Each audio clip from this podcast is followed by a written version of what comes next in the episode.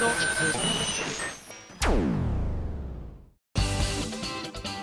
井あさみのシンガーソングゲーマー皆さんこんにちはこんにちは今井あさみの SSG 今回で249回目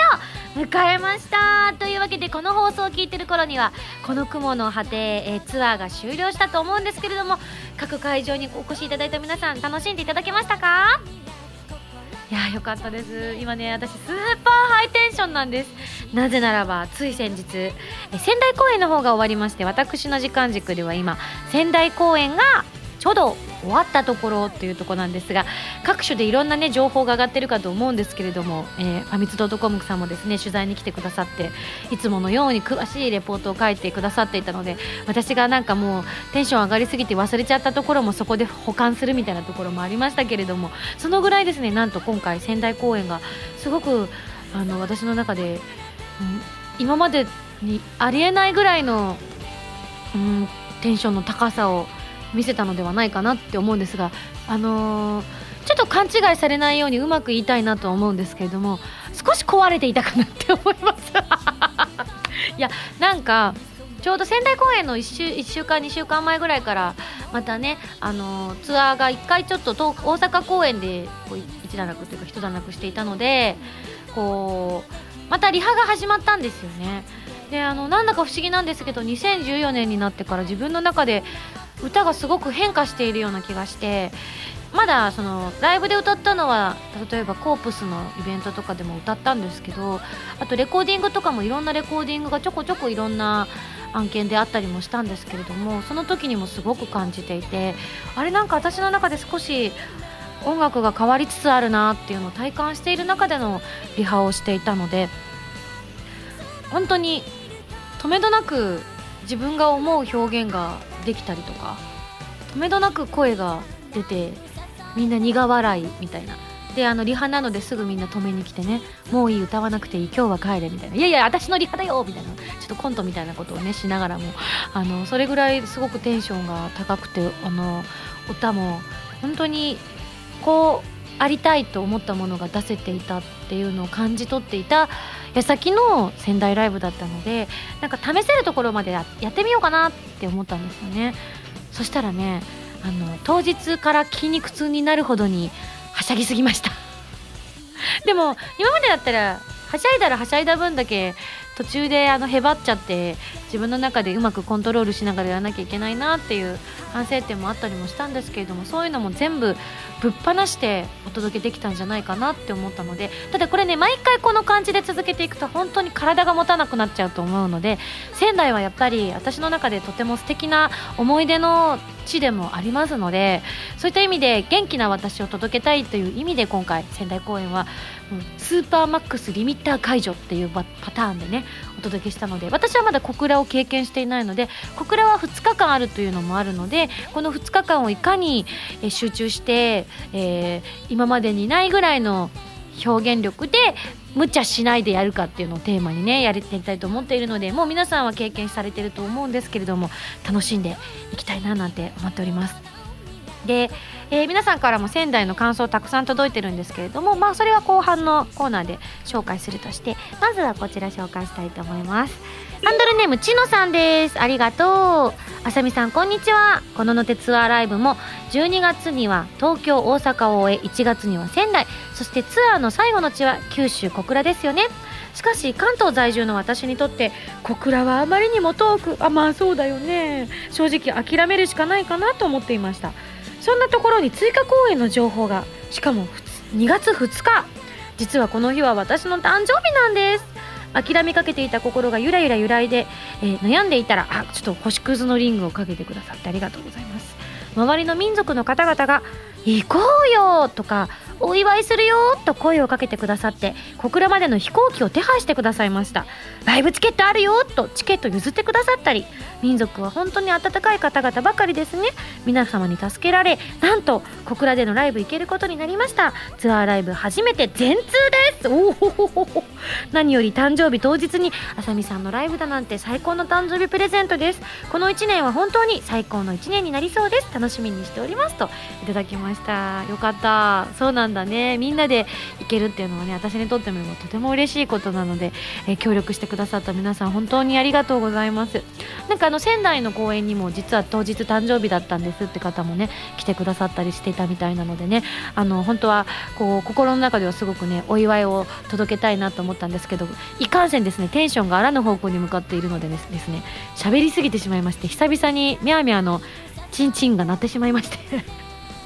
はあみたいな。うすうす感づいてたみたいなね。ところもあったりもしたのでね。本当にありがとうございます。あの全ての方にね歌を届けるのが私の使命だと思っているのでまた遊びに来ていただければななんて思ってますね。みんなで祝った誕生日の結果なんかもお待ちしております。そして続いてこちらラジオネーム和光さんからいただきました。うんとんかつみたいな名前だね。字は違うけど。今だってちょっとお腹空いてるからなんかよだれ出そうになっちゃった。今井さん SSG のスタッフの皆さんこんにちは。こんにちは。いつも楽しく聞かせてもらっています。初投稿です。どうも。今回嬉しいことがあったのでメールしました。なんと名古屋で行われるこの雲の果て発売記念イベント当選しました。イベントなどに応募したことがなかったので初めての応募で当選してとても嬉しいです。このイベントの数日後に学校の学年末テストがあるんですが思いっきり楽しみたいと思います。最後に一つ質問があります。イベントに参加したことがないのでどのようなものを持っていったらいいか分かりません。イベントなどに持っていくと便利なものがあったら教えてください。わどうしよう。私わかんない。ちょっとムータンとみおちゃんに聞いてみたいと思います。何かありますか？水分？お水？食料？食べていいんですか？イベント中。あ腹ごしらえをしてきたらいいんじゃないかって浜田 P 言ってますね。サイリウム？あ確かにあのちなみにあのイベントでサイリウム振ってくださる方もいれば普通にあのして聞いてくださってる方もいるんですけど特にあのこうしてほしいっていうあれはないので振りたい方は振っていただいてあのライブで振るからこういうイベントでは振りたくないなって方は別に振らなくてもよくてなの全然ルールが特にないんですけど振りたかったらぜひ持ってきていただければと思いますね。この雲の果ては歌うんじゃないかなと私の体調が崩れない限り。わお。リアル。あれなんですよね。あのプリサスサウンズのイベントがもう1年前とは思えないぐらいすごく古い記憶に私の中でもなりつつあってそんなこともあったねなんて言ったりもするんですけどたった1年前なんですよね。あの時は本当に表題曲も歌うことができなくてとてもとても申し訳ない思いだったので今回のアルバム発売記念イベントはこの「雲の果て」がきっと歌えるんじゃないかなと思ってますけどあの本当特にっていうのはないのでただ今回の名古屋会場がどういう会場なのか私わからないんですけど時々あの私のあれで皆さん地べたに座ってくださいって言ったりとかすることも時々あったりするのであの和光さんは男の子だと思うので多分お名前の感じだとあの大丈夫だと思うんですけどミニスカートとか入ってきちゃったりとかするとお尻が冷えたりするよね。あそういうことじゃない。あとなんだろうな。うーん。いや本当に私が1時間ぐらいぺちゃくちゃ喋って歌ってプレゼント抽選会をするようなイベントなので 本当にあの木の実木のまま赴くままに来ていただければ大丈夫だと思います。あとちょっと気が向いたらお手紙なんか書いていただければ私があの帰りの新幹線の中でせっせと読むことができてとても楽しい思いができるのでそのくらいですかね。本当あの気にしないで来てもらえればなと思います。あとはなんかねあのひょっとしたら隣に座った方とお友達になれたりする可能性もありますのでねあのそれこそスマートフォンなんか持ってたりとかするとその場でねメアドだったりとか交換できたりするからいいかもしれないですよね。別にスマートフォンに限ることはないんですけどね。あのガラケーでももちろんあれですし私両方持ってますからね、うん、それはどっちでもいいですよね。本当ないと思います、うん、もう楽しんで来てくれたらと思います。ただ一つあの覚悟していただきたいのが割とあのアットホームなイベントになると思います。おそらく100人前後になるかと思うんですが行ってみないと私もちょっとわからないんですけどあの本当と一番後ろの方でも私のことが肉眼でかなりはっきりと見えたりとかあの近くをフューって通り過ぎていったりとかすることがあると思いますのであのほとんどメイクをしない私を見てもびっくりしないことと あとはえっ、ー、とあれですね。あのたまに客席をいじることがあるのでその時にあれですねこう受け答えができるように日頃からこうトークの練習をしておくこと。すいません嘘です。そんな感じです。すいません。ちょっと仙台をまだ引きずってるのでちょっとテンションがあらぬ方向にいってるんですけれども本当にあの楽しんでくれれば嬉しいなって思います。私もちょっと久々のアルバムの発売記念イベントでいっぱい喋れるということなのであのリミッター外して喋りたいと思います。はいじゃあ最後こちら。ハンドルネームプティさんからいただきました。ありがとう。ミンゴスこんにちは。こんにちは。先日ニコ生で緑川光さんと諏訪部純一さんの「ディズニーコラジオ」という番組を視聴していました。前後にディズニーのカバー曲が流れていました。そこへポカホンタスの「カラー・オブ・ザ・ウィンドウ」という歌が流れました。あーなんかこの歌いいな。あれ？この声なんかミンゴスっぽいな。ミンゴスだった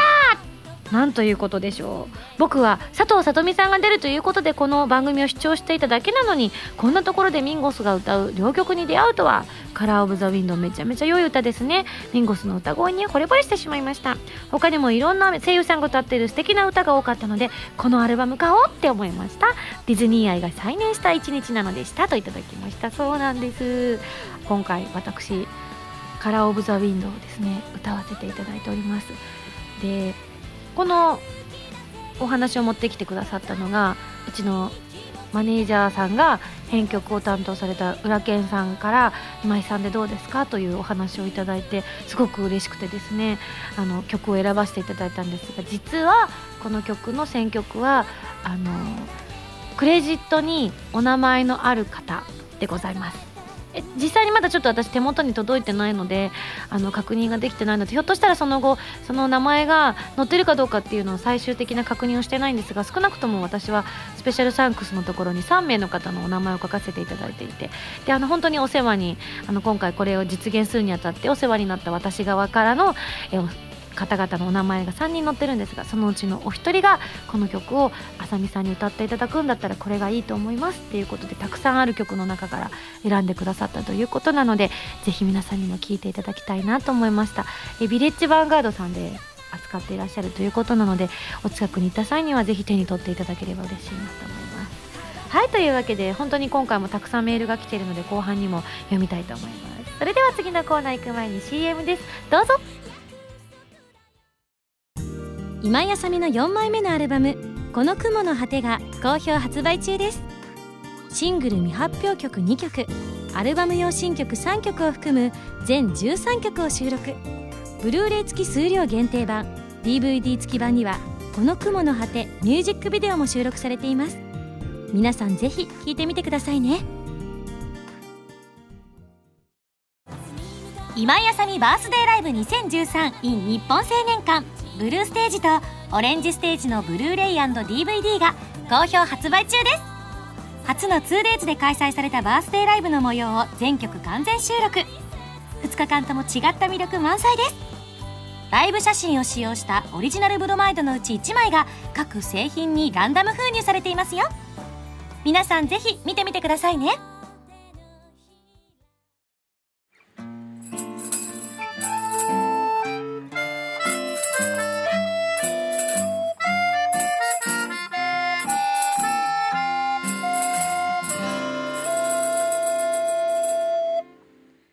ァミセン。このコーナーはファミツー .com 編集部から派遣された謎の司令官みごちゃんがおすすめするゲームを真のゲーマーを目指す私今井あさみが実際にプレイして紹介するコーナーです。前回の指令書に書いてあったゲームはセガさんから発売中の任天堂 3DS プレイステーションビータ WiiU プレイステーション3用ソフトぷよぷよテトリスです。今回すごいあのいろんなハードで発売されるということで私もすごくテンションが上がってるんですがはい予告動画の方をご覧いただきましたでしょうか？私のあのねちょっと切ないようなプレイを皆さんにご覧いただくのがちょっと痛々しいんでございますけれどももうかなりパニックでございました。であのちょっと動画の中でも話したんですけれども台本いただいた時からかなりパニックでございました。だって皆さん事前に「ぷよぷよテトリス」って台本が届いて意味が分かりますか？分かるわけないでしょって。本当にね全然分かんなかったんです。だから私てっきり本当にあのなんだろう台本的な上台本上での最初ちょっと遊んじゃって攻めてみようぜって言って台本書いたけど収録したけど結局やめましたっていうパターンになるんだろうなって本気で思ってたぐらいだったんですけど割と台本の中身がマジだったので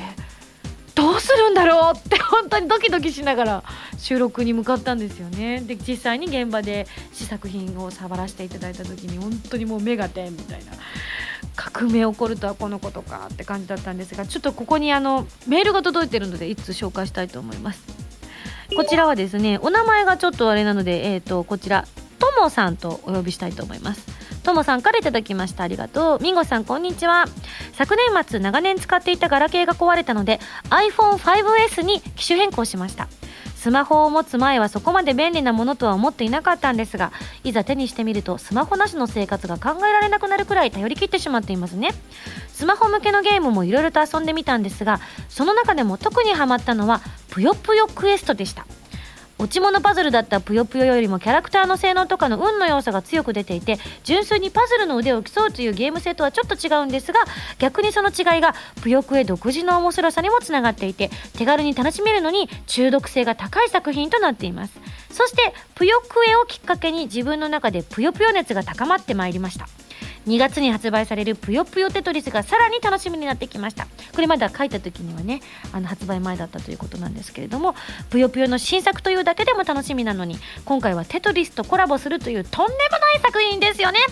作品やゲーム会社の垣根を越えたコラボにはいろいろと驚かされるものがありますがその中でもぷよぷよテトリスは一番衝撃が大きかったですという私と同じような、えー、感動と感激と驚きを一緒に共有してくださったともさんからのメールだったんですが細山田さんこんな感想が届いてますよ。みんなやっぱりそう思ってると思います。細山田さんというのはこのねぷよぷよをずっと作ってくださっているプロデューサーの方なんですけれども本当にねあの新しいことに対する飽くなき挑戦というものをねこう普段の物腰からはこう想像がつかないぐらいなところ斜め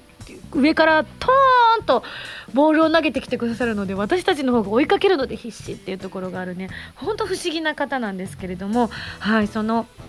えー、チームの方々が一緒に作って一生懸命作ってくださったこのゲームなんですけれどもどんなゲームかと申しますと「ぷよぷよ」と「テトリス」という2大パズルゲーム。今でもやっぱりこの2つを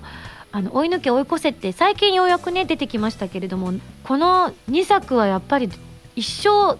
超えることはないだろうって思うぐらいのやっぱり二大巨頭でもありますよね。そんな夢のようなパズルゲームですがぷよぷよとテトリスのどちらのゲームも遊べるほか2つのゲームがミックスしたモードや対戦などいろいろなパズルゲームが楽しめるゲームなんです。タイトルの通りぷよぷよとテトリスが1本で遊べるというゲームなんですが中でもちょっとねあの本当にひょへーって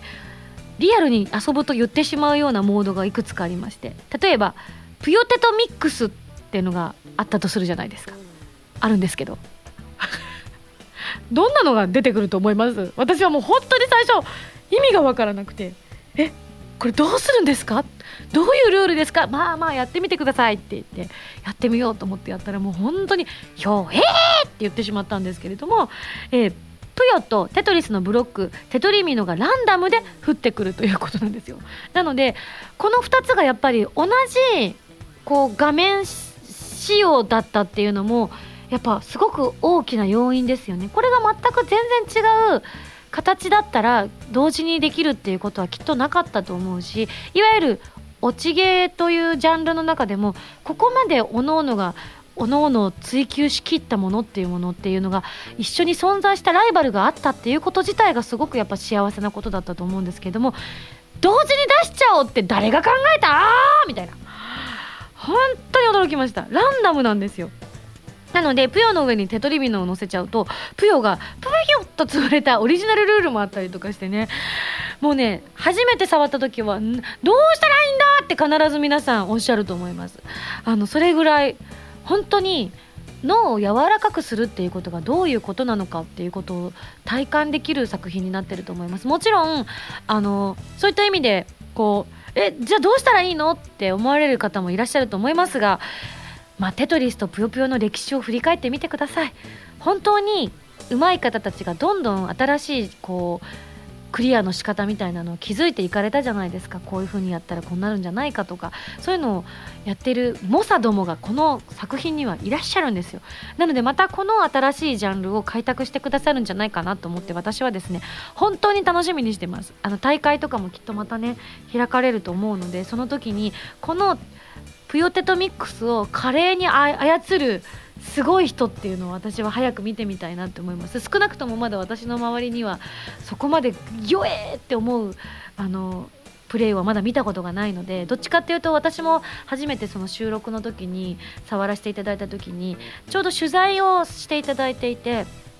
その取材のスタッフの方々も僕はぷよぷよ出身ですとか僕はテトリス出身ですって皆さんおのおっしゃるんですよね。でこうじゃあやってみましょうっつってやった時にはもう本当に取材そっちのけで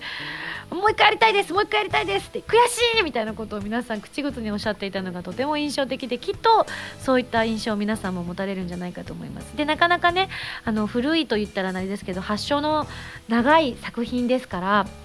あのまだ実はぷよぷよをやったことがあるけどテトリスはないって方も本当に大勢いらっしゃると思うんですよね。ぷよぷよはねあの定期的にたくさんいろんなシリーズ出てますけどテトリスはやっぱりねあのこう私の中ではもうゲームボーイが至高っていうところがあったりもしていたのでそこから、ね、しばらくこういろんなシリーズはあったかもしれないんですけれども、うん、こう時を経てっていうところを考えると本当感慨深い作品だなと思います。ライバルがいるって本当に幸せですよね。それを垣根を乗り越えてやってみようって思われたスタッフさんのその意気込みとか情熱とかね。実際にスタッフさんにお会いすると皆さんニコニコしてひょうひょうとしててね。そのなんか情熱みたいなものがね軽々とおっしゃるので本当にツッコミどころ満載なんですけど。なんかやってみようかなと思ってみたいな。え えー、みたいな。だって私からしたらそんなの絶対無理だよって多分自分の中でストッパーをかけてしまうと思うんですよね。それを行こうって情熱でやってくださったっていうのを皆さんに感じていただきたいなと思います。新しいテトリスと新しいぷよぷよ、えー、そして新しいぷよテト皆さん味わってみていただきたいと思います。またねあの対戦モードが今回充実していてぷよぷよとテトリスで対戦するものとかあとぷよぷよとテトリスが切り替わる二刀流パズル。これ私が遊んだものですね。あといろいろなモードがあります。あとインターネット対戦というのもありましてですね 3DS と WiiU はなんとですねあの機種が違っても一緒に遊べるんですよ。それからあとプレイステーションビータとプレイステーション3も、えー、こう使ってるハードが違ってもこちらの2つだったら一緒にできるということなのでね。ぜひぜひいろんなハードをね持ち寄りながら皆さん遊んでみていただきたいなということでございます。本当にすごい夢のような作品だと思います。これからやっぱりあのいろんなソフトの可能性を広げる作品になるんじゃないかなって思うのでそういった、うん、転機になる作品に私も関われたっていうことがすごくすごく嬉しいです。ぜひ安藤りんごちゃん私演じさせていただいておりますので遊んでみて使ってみていただきたいと思います。サインコサインタンジェントインテグラル全然出なかったですね今日。私の動画では。本当にパーミテーション。そこまでぜひ行っていただきたい。本当にあの残念でした。私は。下手くそでごめんね。はい。それではそろそろ来週の指令書を開封したいと思います。指令書。ミンゴさんこんにちは。こんにちは。次回はなんと250回ということでなんと記念すべき250回ではえ？ファミセンがありません。いいんですか？SSG なのに。あらあら。ではどういうことなんでしょうね。何をするんでしょうねってあの考えてる人たちは知ってるでしょ。わかりました。私も乗っかりましょう。何するんでしょうね。本当に知らないんですけど。それではちょっとお楽しみにしててください。ちょっとだけ、えー、謎の司令官みよちゃんよりといただきました。なるほど。こういうの普通ね。なんだかんだ言ってミンゴスさんには教えてありますとか言って私が「いや知らないです」っていうのがあるんですけど SSG はそういうの好きじゃないですからね。ガチできっと私は知らないままでいくんでしょうね、まあ、でもなんとなく感じ取ってね聞かないふりをするんでしょうね。わかりました。それでは来週のファミセンはお休み。以上ファミセンのコーナーでした。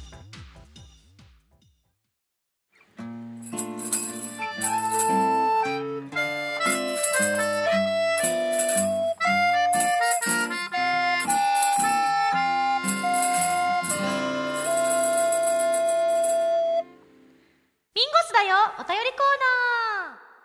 ーナー。はいこのコーナーではメールをたくさん読んでいきたいと思いますよ。まずはこちら。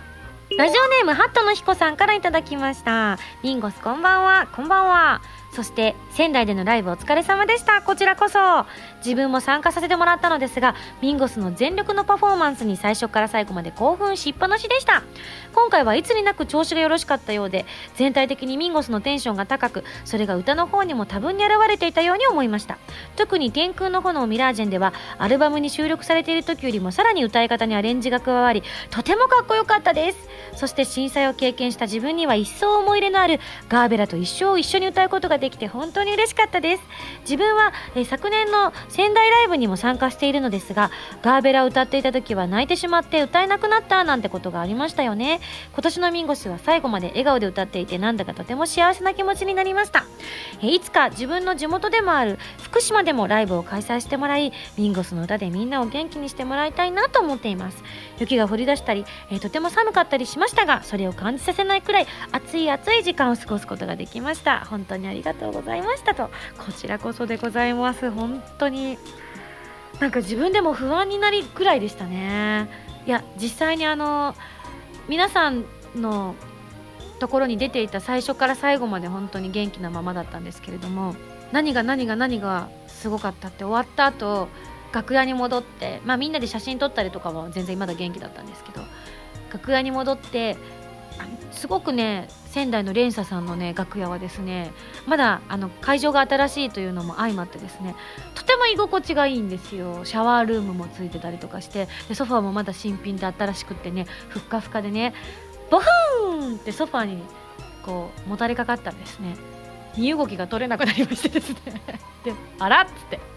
でドアが開いたままになっていたので「お疲れ様でした」なんていろんな方が通りかかっていくんですけど通りかかる人通りかかる人がみんなギョッとした顔で私の方を見るっていう事案が発生してね。あと終わった後にちょっとあのムータンもね取材に来てくださってて記事ももうアップされてると思うんですがあのムータンがご挨拶に来てくださった時に軽く引き笑いしてましたよね。あらっつって。あれなんだこれみたいな。ちょっと物体と化していていたのじゃないかなと思って。あのいかにして私はこう仙台の地でねアンジェラのように岩になれるかっていうのをね自分で思いながら違う違う。でもそれぐらいなんか発散したなと思いました。その後バンドメンバーとかスタッフとかと一緒にみんなで打ち上げにかせていただいたんですけれども私は置物となっていたような気がしますね。ただみんなももう慣れっこなので久々ですけどね打ち上げでここまでデロデロになっているのは。だけどみんなもう動じなくなっているので私はあの端っこの方で皆さんあさみさんどうぞ真ん中に行って最初の一言言って大丈夫私のことは気にしないでって言って端っこでこう仏像みたいな感じになって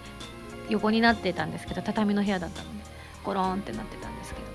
あのそれに対して誰も特に動揺もなく滞りなく私は一度も立ち上がることなく打ち上げは終了しました。うちのマネージャーの膝枕の上でこうゴロゴロゴロゴロするという大変楽しい事案がね発生しておりましたけれどもね痺れてないかなと思って心配でしたけど大丈夫でしたか？よかったです。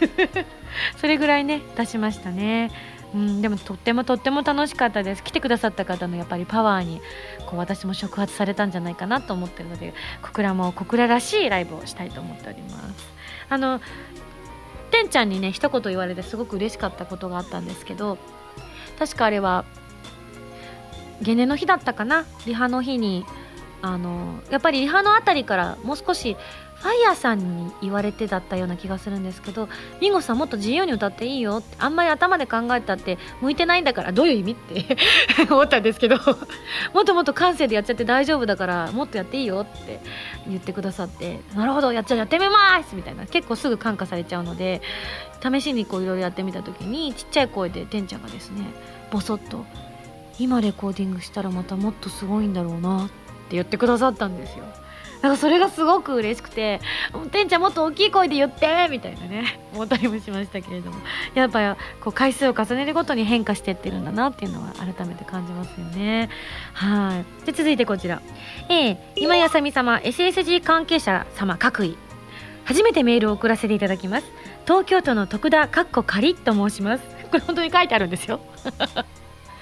えー、ハンドルネームが思いつかなかったのと私自身差し支えないかなと思い本名の徳田かっこ仮でさせていただきました。先日行われました仙台公演お疲れ様でした。私も日帰りですが参加させていただきましたが今井さんと玄ちゃんさんにどうしてもお礼が言いたくてメールしました。クレッシェンドを歌われる MC の際次歌う曲は？という私が、え、質問した時私今井がですね何でしょうか？と皆さんに質問した時に、えー、あそうだったんだ。徳田かっこかりさんが言ってくださったそうです、え、私が言ったストロベリーというのを拾っていただき結果ストロベリーなクレッシェンドというピンクのサイリウムに合わせていつもと雰囲気が違う優しいクレッシェンドを拝聴することができました。ということでねそうなんですよ。私が調子に乗ってるもんだからあのそんなこと言われたってっていうトークもやっちゃうわけですよね。結構あの発売記念イベントに近い感覚のノリだったような気がするんですけど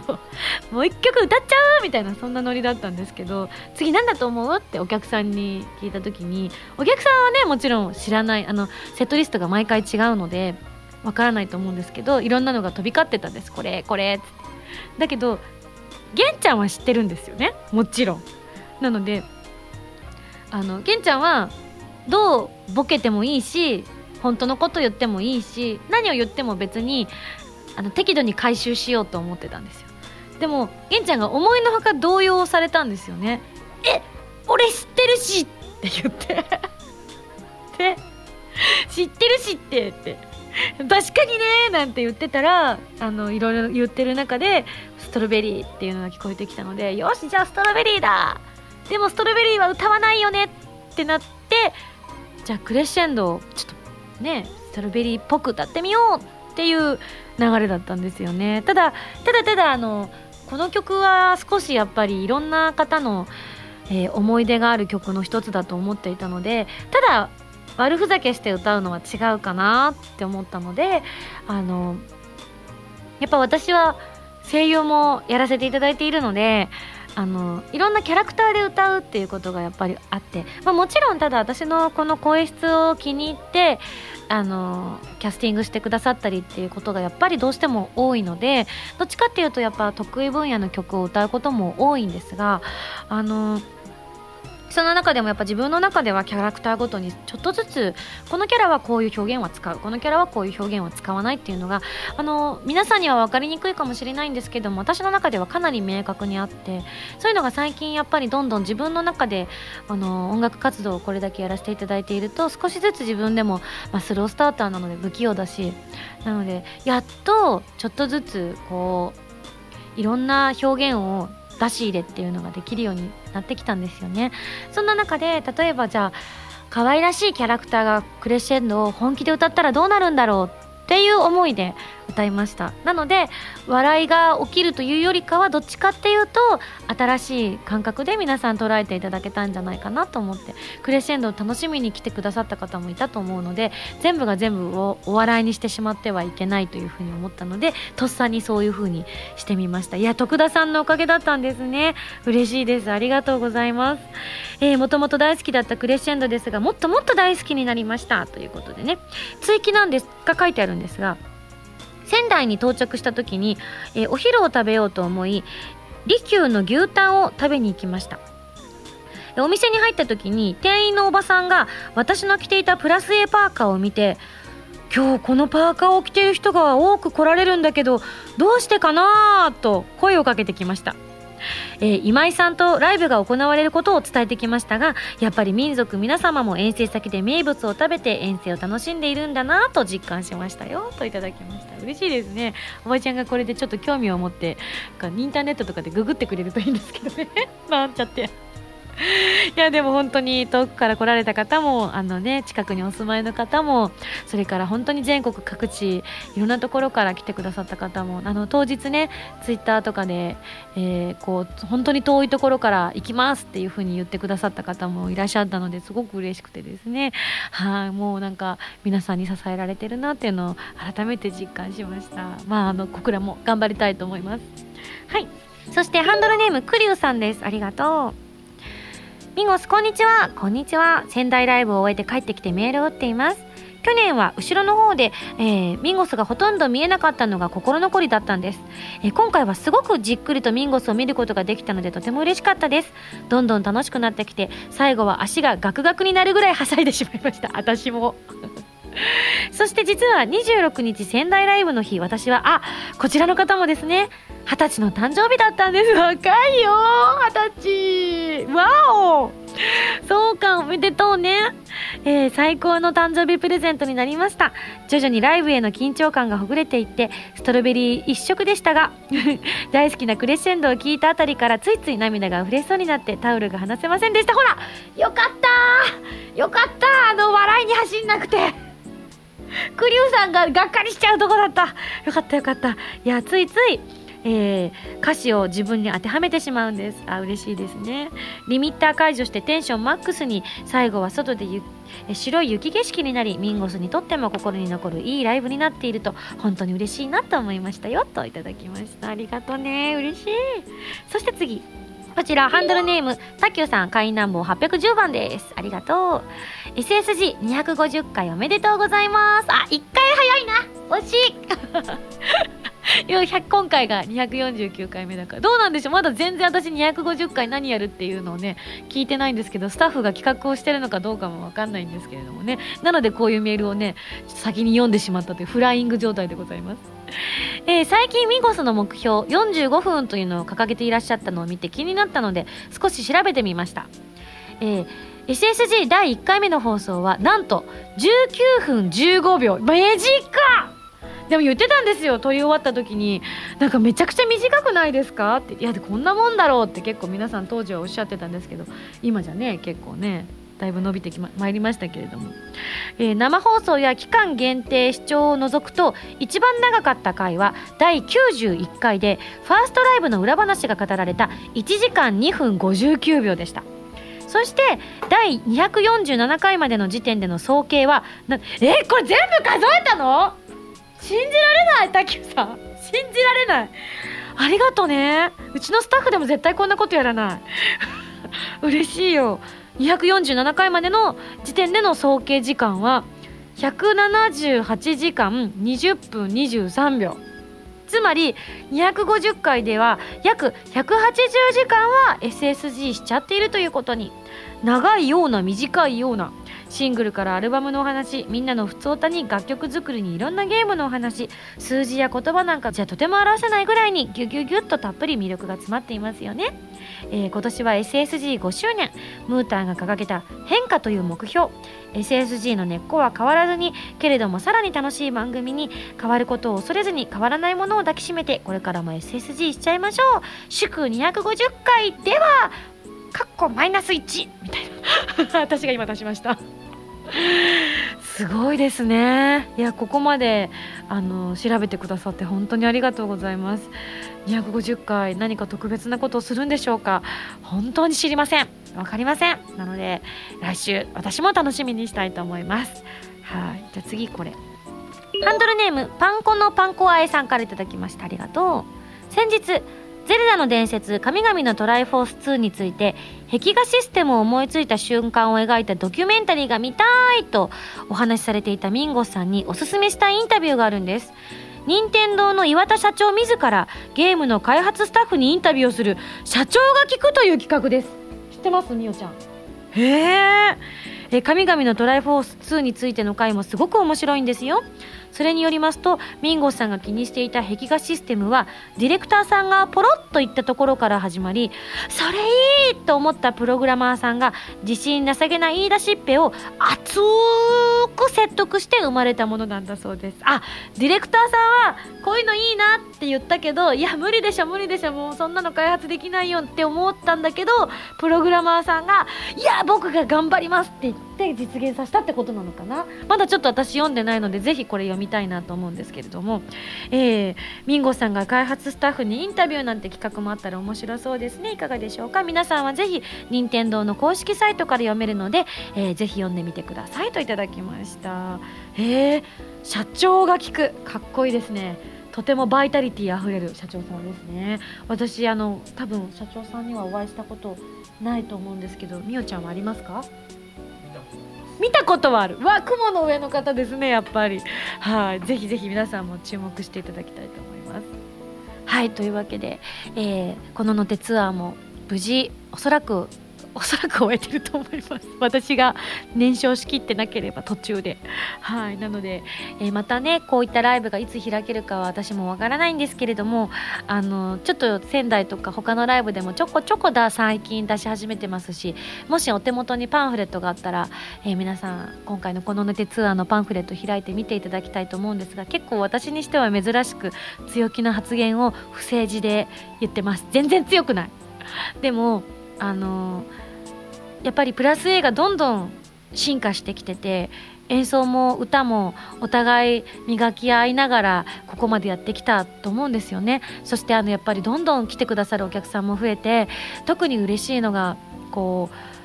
いつも来てくださってる方たちが新しく来た方にねこういろんなことを教えてくださってるとかそういうお話を聞くと本当にいいプラス A メンバーに私は恵まれたなっていうのを実感するんですけれどもやっぱりそういった方々や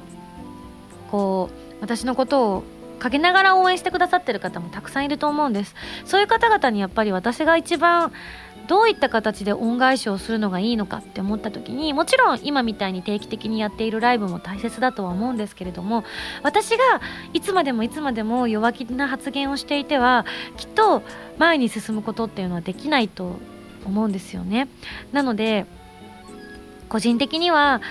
うん本当は怖いんですけど、えー、来年再来年あたりにはうん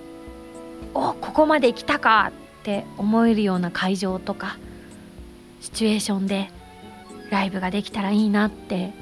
本気で思ってます。それがやっぱり私を応援してくださった皆さんへの、うん、恩返しだし、えー、私のバックをいつもね演奏で盛り上げてくださっているあの本当にあの演奏メンバーやダンサーさんたちへの私からのプレゼントだと思っているので私がやっぱり途中でへばっちゃいけないというふうに思っているので大きな会場でもっともっと大きな会場とかここまで来たんだと思えるところでできるように本当にまだ全然そんな企画なくていやまだまだ全然あの集客能力という点ではもう全然、本当にまだまだ知名度を頑張って上げていかなければいけないと思ってるんですが私もなんせこんな私ですからなかなかうまくねいかない部分もあるんですが私が覚悟したいと思いますのでぜひ皆さんも覚悟して応援していただいてそういった特別な時には足を運んでくだされるように頑張りたいと思います。もちろんライブに来てくださることだけが私を応援することではないと思っているので私のことをあの365日のうち1日でも1時間でも1秒でも私のことを考えてくださる時間が増えるようにこれからも頑張りたいと思いますので、えー、応援どうぞよろしくお願いします。頑張るぞ!おはいというわけで以上ミンゴスだよお便りコーナーでした。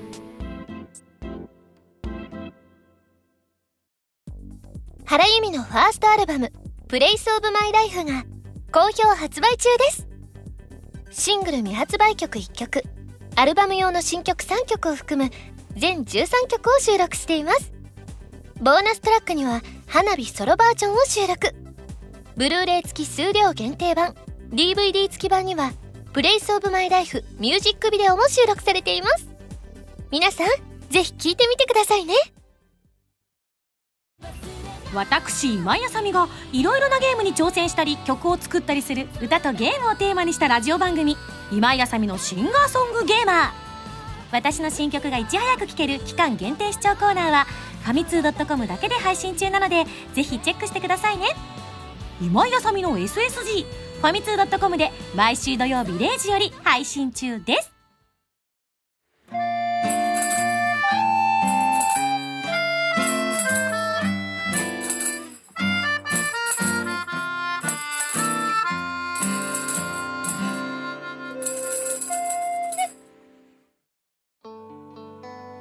読みます。ハンドルネームサヌカイトさんからいただきました。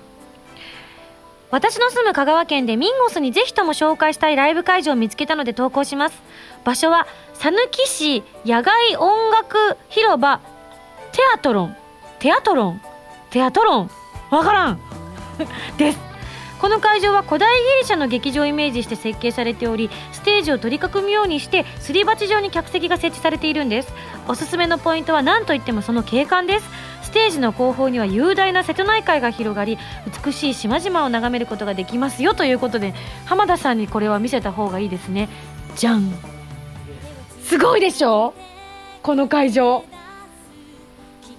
結構見るとわーって皆さんおっしゃると思います。こんなところでライブできたら気持ちいいでしょうね。晴れないと悲しいですね。晴れたい。絶対晴れる日にやりたいこれは。すごいです。見てください。あうわこんなに人が入るんだ。うわうわうわ。いい会場ですね。ちょっとこれはまた浜田さんの会場ストックの中にあの記録していただきたいと思います。はいありがとうございました。はいというわけで、えー、ここで私のお知らせを。私の4枚目のアルバムツアーの方も終了いたしましたけれどもこの雲の果て絶賛発売中です。ブルーレイ付き版 DVD 付き版そして通常版の3種類がありますのでぜひ皆さん聴いてみてください。そして、えー、3月の26日に12枚目のシングル「漆黒のサステイン」という新曲が発売されます。こちらはですねプレイステーションビータ用ソフト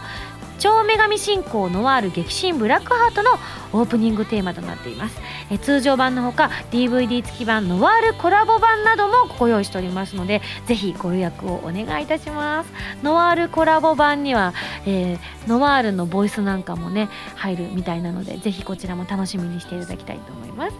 えー、番組では皆さんからのメールを募集しております。ふつおたぎておたなど各コーナーでに送ってください。そしてあの全国各地のこんな会場ありますせも不定期で募集しておりますのでぜひぜひ送ってみてください。えー、題名に各コーナータイトルを本文にハンドルネームとお名前を書いて送ってきてくださいね。次回の配信は2014年2月15日土曜日となっております。あこんなことが書いてあります。次回は250回ちょこっとだけ特別なことをします。ちょこっとだけ。ちょっと念を押しましたねちょこっと。わかりました。じゃあぜひ皆さんもちょこっとだけ期待していただきたいと思います。それではまた来週土曜日に一緒に SSG しちゃいましょう。お相手は今やさみでした。バイバイ。